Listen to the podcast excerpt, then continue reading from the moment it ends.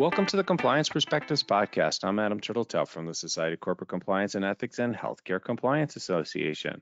Joining us today from outside Philadelphia is Seth Whitelaw. Seth is president and CEO of the Whitelaw Compliance Group, and he's the author of the chapter The Opioid Crisis and the Risk of Diversion in the Complete Healthcare Compliance Manual.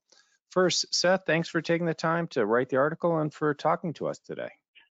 Thanks for having me, Adam. Oh, my pleasure.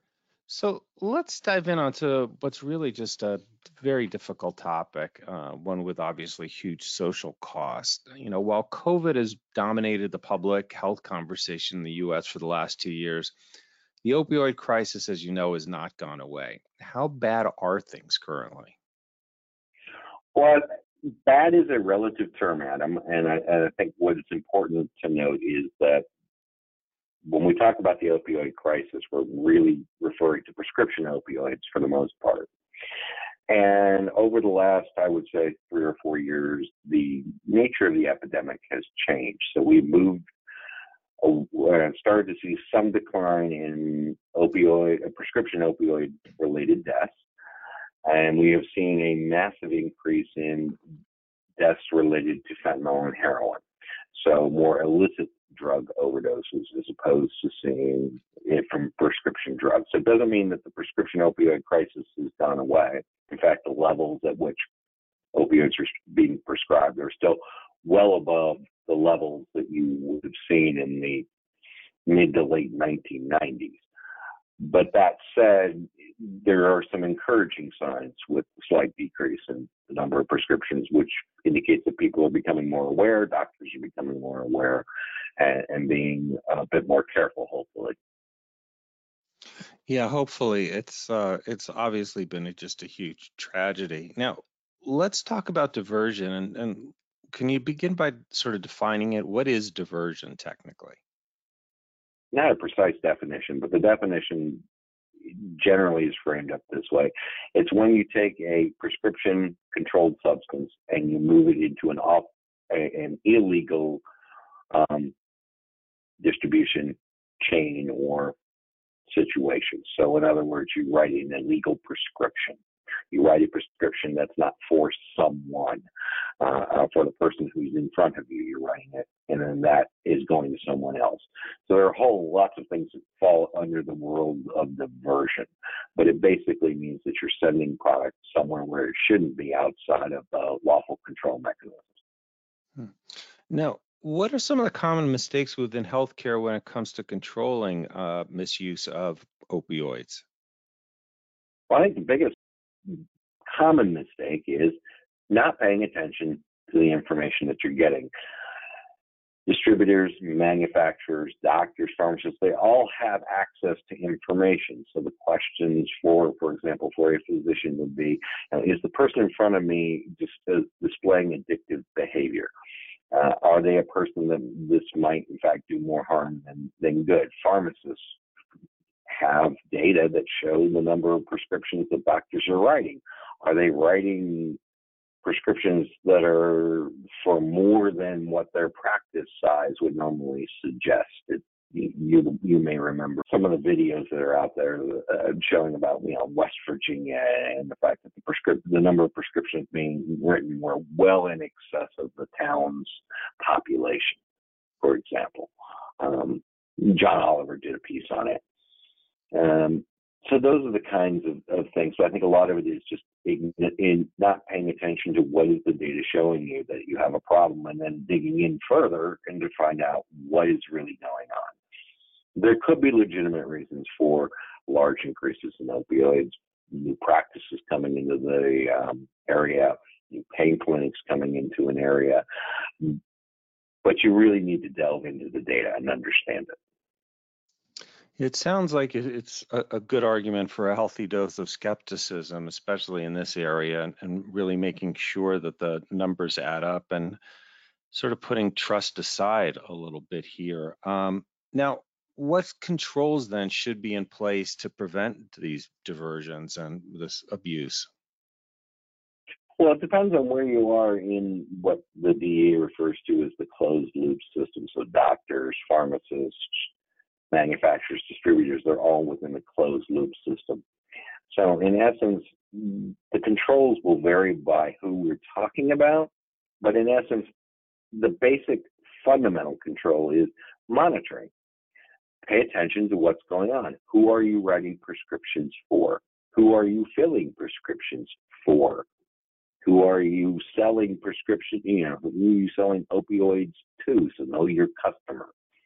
And I think that's probably the key concept, although know your customer is really limited by the DEA in the context of pharmacists, distributors, and manufacturers.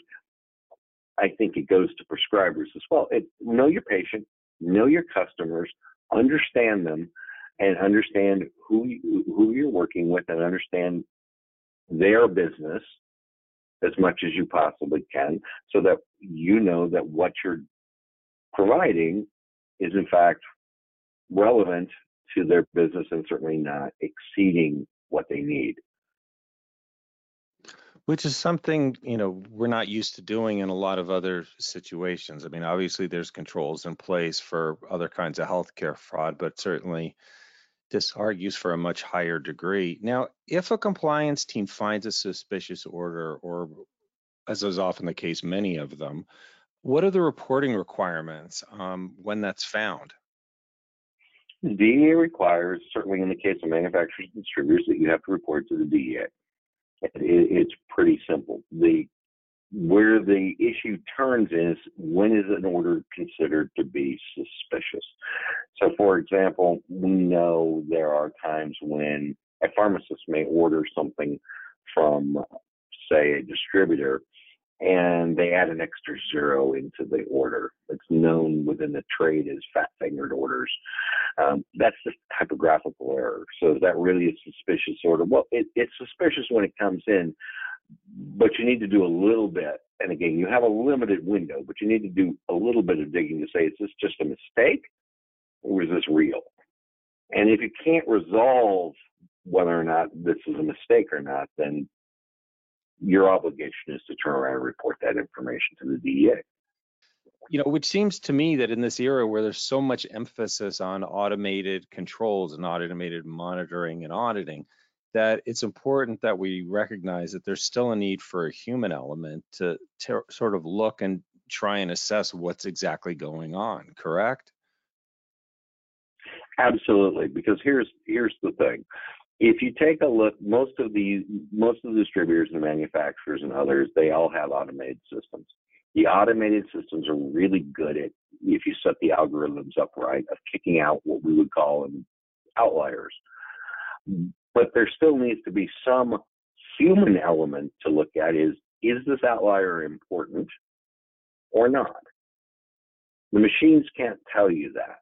We haven't developed AI to that that extent yet someday maybe we'll get there, but we're not there yet. So you need humans to put their eyes on the data and do some investigation to figure out if you really have a problem.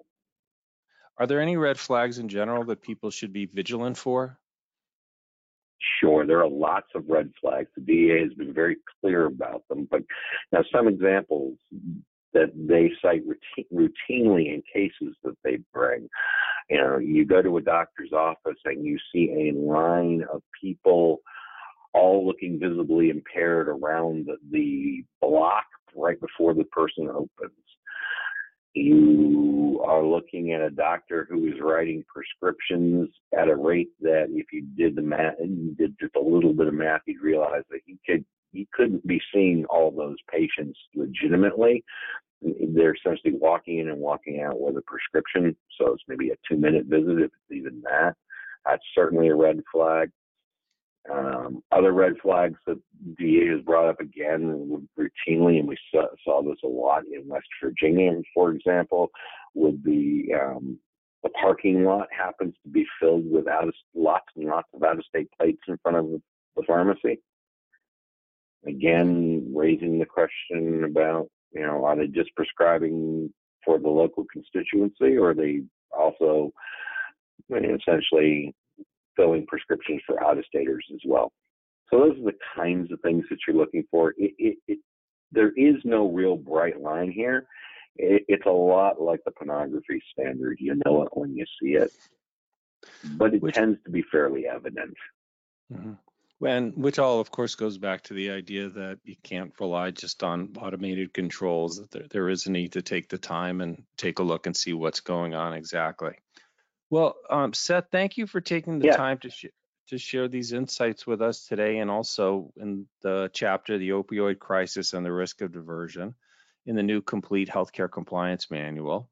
I want to thank all of you for taking the time to listen. I'm Adam Turteltaub from SCCE and HCCA. I hope we're able to expand your compliance perspective.